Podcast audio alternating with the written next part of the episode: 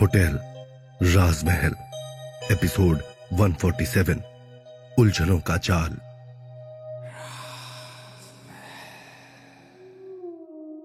विशाल को वृद्ध आश्रम में राजवीर राठौड़ के बारे में कुछ भी पता नहीं चलता है, और वो मुड़कर वापस जाने ही लगता है कि तभी पीछे से एक आवाज़ उसे सुनाई देती है।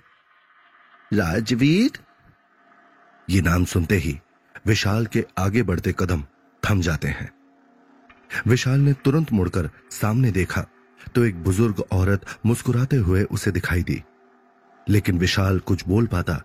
उससे पहले ही वो बूढ़ी औरत आगे आकर विशाल के चेहरे को अपने हाथों में लेकर बड़े ही प्यार से विशाल को कहने लगी राजवीर आप ज़िंदा हो? जिस पर विशाल हैरान हो गया और उस बूढ़ी औरत से बोला, आप जानती हैं राजवीर को? विशाल के सवाल को सुनकर उस बूढ़ी औरत ने विशाल से कहा, मैं क्या यहाँ इस एनजीओ में बरसों से रहने वाला हर शख्स आपको जानता है? आप राजवीर राठौड़ हो ना? बूढ़ी औरत की इन बातों को सुनकर विशाल के हैरानी की कोई सीमा ही नहीं रही।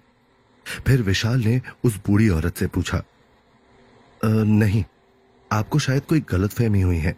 मेरा नाम विशाल है, विशाल वर्मा। विशाल की बातों को सुनकर उस बूढ़ी औरत ने मुस्कुराते हुए कहा, मेरी ये बूढ़ी आँखें मुझे धोखा नहीं दे सकती है बेटा। भले ही दिखना मुझे थोड़ा कम हो गया है, लेकिन याददाश्त अब भी तेज है। अपने चेहरे पर आते हुए हैरानी के भाव छुपाकर विशाल ने उस बूढ़ी औरत से पूछा, लेकिन आप मुझे कैसे जानती हैं? मैं इस वृद्ध आश्रम को चलाती हूँ। मैं आपको कैसे भूल सकती हूँ? कितनी मदद की है आपने हम लोगों की। आप यहाँ रोज आते थे, राजवीर। आपने यहाँ रहने वाले बूढ़े, असहाय लोगों के लिए क्या नहीं किया? पर जिस औरत को आप अपनी माँ बोलते थे, उसके निधन के बाद मेरी आज आपसे मुलाकात हो रही है। मैंने तो ये अफवाह भी सुनी थी कि आपकी किसी एक्सीडेंट में मौत हो गई है।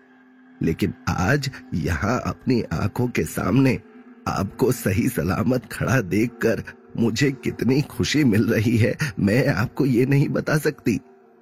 उस बूढ़ी औरत ने सारी बातें विशाल को बताते हुए कहा। उस औरत की बातें सुनकर विशाल चौंक गया और बोला, माँ, मेरी माँ? हाँ बेटा, विमला देवी, आपकी मुँह बोली माँ। आप उनको कैसे भूल सकते हो? विशाल के सवाल को सुनकर हैरान होते हुए बूढ़ी औरत ने भी विशाल से कहा, पर मुझे कुछ भी याद कैसे नहीं आ रहा है? विशाल ने हैरान होते हुए पूछा, मुझे खुद समझ में नहीं आ रहा है कि आपको अपनी माँ के बारे में कुछ कैसे याद नहीं है। पता नहीं आप ऐसी बात क्यों कर रहे हो, जैसे आप हमको जानते ही नहीं हो। विशाल ने फिर से समझाया, देखिए आप जो मुझे समझ रहे हैं, वो मैं नहीं हूँ। उस औरत ने कुछ सोचते हुए कहा, लेकिन ऐसा कैसे हो सकता है? क्या आपका कोई जुड़वा भाई भी है? विशाल ने ना में अपना सर हिलाते हुए कहा, नहीं। तभी उस औरत ने मुस्कुराते हुए कहा, अरे, आप यहाँ खड़े खड़े ही बातें किए जा रहे हैं। आइए ना, अंदर ऑफ़िस में बैठकर बात करते हैं। लेकिन विशाल ने उनसे कहा नहीं नहीं, मैं अभी थोड़ा जल्दी में हूँ। क्या आप मुझे प्लीज़ बता सकते हैं कि विमला देवी कौन है? बूढ़ी औरत ने विशाल के हाथों को बड़ी ही मजबूती से अपने हाथ में लेते हुए कहा हाँ हाँ चलो आओ, मेरे साथ चलो, मैं तुम्हें दिखाती हूँ। इतना कहकर वो औरत विशाल को अपने साथ लेकर चलने लगती है। उस बुज़ुर्ग महिला के साथ विशाल चलते चलते उनके कमरे में जाता है और वो उसके सामने एक तस्वीर दिखाती है कि ये है विमला देवी। उस तस्वीर को देखते ही विशाल के होश फाख्ता हो जाते हैं। उसकी आँखें हैरानी में बड़ी होती चली जाती हैं। वो कभी सामने खड़ी महिला को देखता है तो कभी अपने हाथ में पकड़ी इस तस्वीर को, क्योंकि ये तस्वीर उस बूढ़ी महिला की है, जो विशाल को दौसा में दिखाई दी थी। जब विशाल फल लेकर घर को लौट रहा था, तब इसी तस्वीर वाली महिला ने उसे सामने आकर चिताया था कि, राजवीर, अपनी जान बचाना है तो चले जाओ यहाँ से। विशाल का सर घूमने लगता है। उसके चेहरे पर हैरानी साफ़ दिखाई दे रही होती है। तब सामने खड़ी महिला ने पूछा, क्या हुआ बेटा? आप ठीक तो हो? विशाल ने हाँ में सर हिलाया और पूछा, इनका क्या रिश्ता था राजवीर से? उस बूढ़ी महिला ने बताना शुरू किया। बेटा, यू तो राजवीर, यहाँ रहने वाले सभी बेबस और बेसहारा लोगों का सहारा था। सभी को अपना मानता था और सबका खूब ख्याल रखता था, मगर विमला से उसका एक अलग ही नाता था। जैसे राजवीर इसको अपनी माँ मानता था। अगर इसे हल्की खरोच भी आ जाती तो बावला हो जाता था। ये सुनते ही जाने क्यों विशाल की आँखें नम होने लगती हैं। उसके जहन में एक तूफ़ान उठने लगता है। उसे कुछ समझ में नहीं आ रहा है। उस बुज़ुर्ग ने आगे बताते हुए कहा, विमला भी राजवीर से कम प्यार नहीं करती थी। बिल्कुल अपने बच्चों की तरह दुलार करती थी। अगर वो यहाँ होती तो कभी मानती ही नहीं कि आप राजवीर नहीं हो। विशाल के चेहरे पर हैरानी और बेबसी साफ़ दिखाई दे रही होती है। विशाल उनसे कुछ और पूछता या कहता। उससे पहले ही उसका फ़ोन बजने लगता है। स्क्रीन पर दिव्या का नाम देखकर विशाल जल्दी से उसे उठाता है। तुम ठीक तो हो ना दिव्या? हाँ बाबा मैं बिल्कुल ठीक हूँ। लेकिन तुम कहाँ रह गए हो? जल्दी घर आ जाओ प्लीज़। दिव्या ने जम्हाई लेते हुए विशाल से कहा हाँ दिव्या मैं बस अभी पहुँच रहा हूँ। इतना कहकर विशाल ने फ़ोन रख दिया। विशाल फिर अपने सामने खड़ी महिला के सामने हाथ जोड़ते हुए उनको शुक्रिया बोलकर वहाँ से बाहर की ओर निकलने लगता है। तभी उस औरत ने उसे रोकते हुए कहा, बेटा, यहाँ आते रहना, हमें अच्छा लगेगा। उस औरत की आँखों में विशाल के लिए प्यार और अपनापन साफ़ साफ़ दिखाई दे रहा होता है। विशाल मुस्कुराते हुए बस इतना ही कहता है। जी ज़रूर। कुछ देर बाद, कड़ी दोपहरी में विशाल वापस मल्लिका के घर पहुँचता है और सीधा दिव्या के कमरे में पहुँच जाता है। लेकिन उसे रूम में कहीं दिव्या दिखाई नहीं देती। ये देखकर विशाल के दिल की धड़कन बढ़ जाती है। विशाल जल्दी से वॉशरूम में चेक करता है, लेकिन दिव्या वहाँ पर भी नहीं होती। किसी अनहोनी का डर विशाल को सताने लगता है और तभी विशाल को किचन से कुछ आवाज़ आती है। और वो भाग कर वहाँ जाता है तो देखता है कि दिव्या उसके लिए खाना बना रही होती है। दिव्या को इस हालत में देखकर वो उसे डांटने लगता है। ये क्या है दिव्या? तुम्हें अपनी सेहत का बिल्कुल ख्याल नहीं है? दिव्या उसे समझाने लगती है, लेकिन विशाल उसकी कोई बात नहीं सुनता और उसको अपनी बाहों में उठाकर अपने कमरे में ले आता है। अगर तुमने मेरी बात नहीं मानी तो मैं तुमसे कभी बात नहीं करूँगा, विशाल ने दिव्या से नाराज़ होते हुए कहा। विशाल को खुद की इतनी फ़िक्र करता हुआ देखकर दिव्या को बहुत अच्छा लगता है और वो अपने दोनों हाथों से कानों को पकड़कर कहती है सॉरी बाबा सॉरी अब जैसे विशाल जी कहेंगे, मैं बिल्कुल वैसा ही करूँगी. विशाल दिव्या को इस तरह बच्चों वाली हरकतें करते देखकर मुस्कुराने लगता है, लेकिन उसके चेहरे की परेशानी और घबराहट दिव्या झट से पहचान जाती है। फिर विशाल दिव्या के जख्मों पर दवा लगाकर पट्टी बदलने लगता है। दिव्या उसके हाथों पर अपना हाथ रखते हुए पूछती है, क्या बात है विशाल? तुम कहाँ गए थे? विशाल के पास भी दिव्या के अलावा कहने को कोई दूसरा अपना नहीं है। दिव्या के ये पूछते ही विशाल की आँखों से आँसू छलक जाते हैं और वो उसे ओल्ड एज होम का सारा वाक्य बताता है। विशाल की बातें सुनकर दिव्या भी हैरान रह जाती है। लेकिन ऐसे कैसे हो सकता है विशाल? विशाल वहाँ से खड़ा होकर खिड़की के पास चला जाता है और दीवार पर अपना हाथ मारते हुए कहता है, यही तो मुझे भी समझ में नहीं आ रहा है, दिव्या, कि मैं राजवीर कैसे हो सकता हूँ? अरे मैं तो दौसा का रहने वाला हूँ, वही पला बड़ा हूँ। मैं विशाल हूँ, विशाल। लेकिन ये किस्मत जाने मेरे साथ कैसे खेल खेल रही है? विशाल को इतना परेशान देखकर दिव्या की आँखें भी नम हो जाती हैं। वो बहुत अच्छे से जानती है कि यह दौर विशाल के लिए कितना मुश्किलों भरा है। कैसा लगेगा जब किसी को अपनी पहचान पर ही शक हो जाए? वो बिस्तर से उठकर विशाल के करीब जाती है और उसे गले से लगा लेती है। मैं जानती हूँ यह वक्त थोड़ा मुश्किल है, लेकिन तुम बिल्कुल फ़िक्र मत करो विशाल।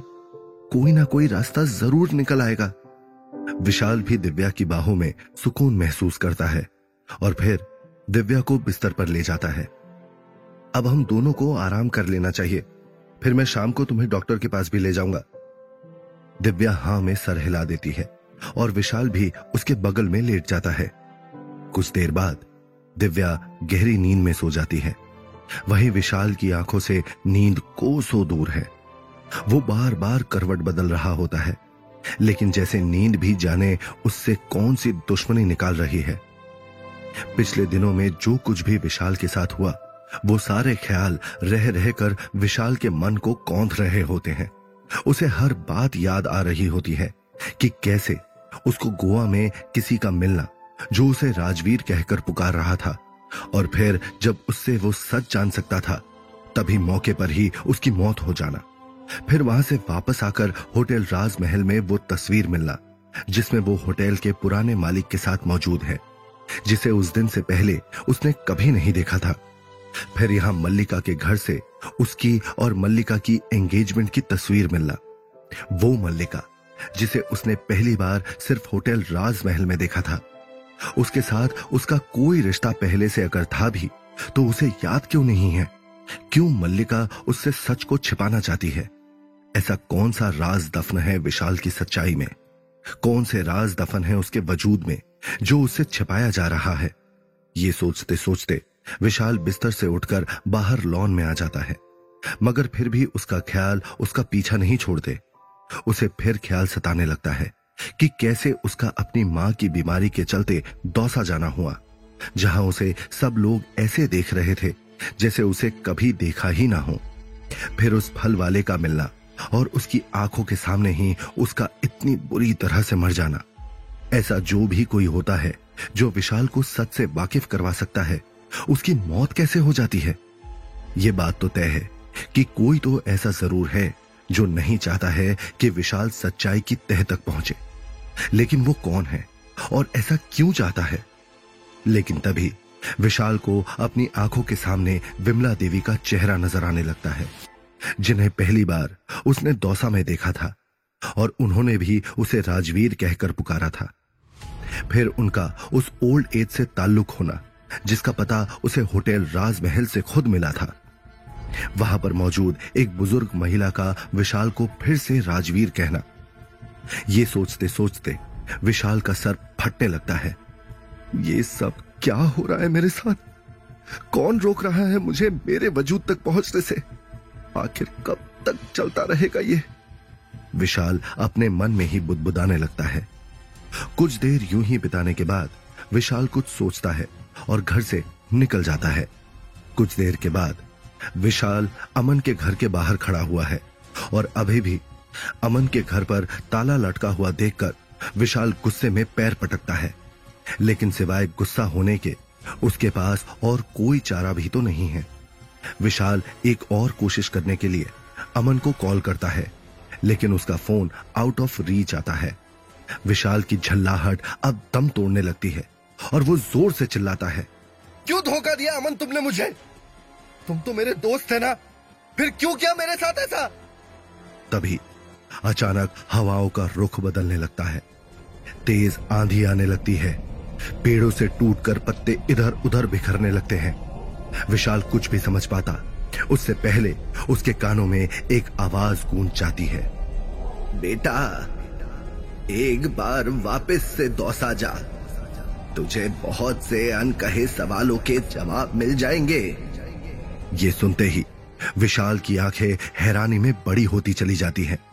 यह आवाज़ विशाल ने आज से पहले भी दौसा में सुनी है। ये किसी और की नहीं, बल्कि विमला देवी की आवाज़ है। उसे अपने पीछे उनकी आहट महसूस होती है। विशाल जैसे ही पीछे पलटकर देखता है तो उसे दूर दूर तक कोई भी दिखाई नहीं देता। और अगले ही पल, वहाँ का मौसम फिर से पहले की तरह शांत हो जाता है। फिर विशाल न आओ देखता है, न ताओ, और जल्दी से बस स्टैंड पहुंचकर दौसा के लिए रवाना हो जाता है। अब विशाल के मन में एक आत्मविश्वास है। जाने कौन सा जुनून उसे अंगारों की तरह मज़बूत बनाता जा रहा है। शायद किसी ने सही ही कहा है। ये ज़िंदगी ऐसी चीज़ है जो आपको अपने आप सब कुछ सिखा देती है। बिल्कुल ऐसा ही कुछ अब विशाल के साथ हो रहा है। वो अब एक ऐसे रास्ते पर निकल चुका है जहाँ से वापस लौटना अब नामुमकिन दिखाई दे रहा है। विशाल दौसा बस स्टैंड पर उतरता है और ऑटो लेकर जल्दी से अपने घर की तरफ़ निकल जाता है। घर पहुँचते ही उसकी हैरानी की सीमा नहीं रहती। क्योंकि घर पर एक बड़ा सा ताला लटका हुआ है। ये सब अचानक कहाँ जा सकते हैं? तो क्या होगा आगे? कहाँ चले गए हैं आखिर विशाल के परिवार वाले? क्या दौसा पहुंचकर विशाल को सच का पता लग पाएगा? क्या विशाल राज से पर्दा उठा पाएगा? इन सभी सवालों के जवाब जानने के लिए सुनिए होटल राजमहल, सिर्फ़ पॉकेट एफ़ पर।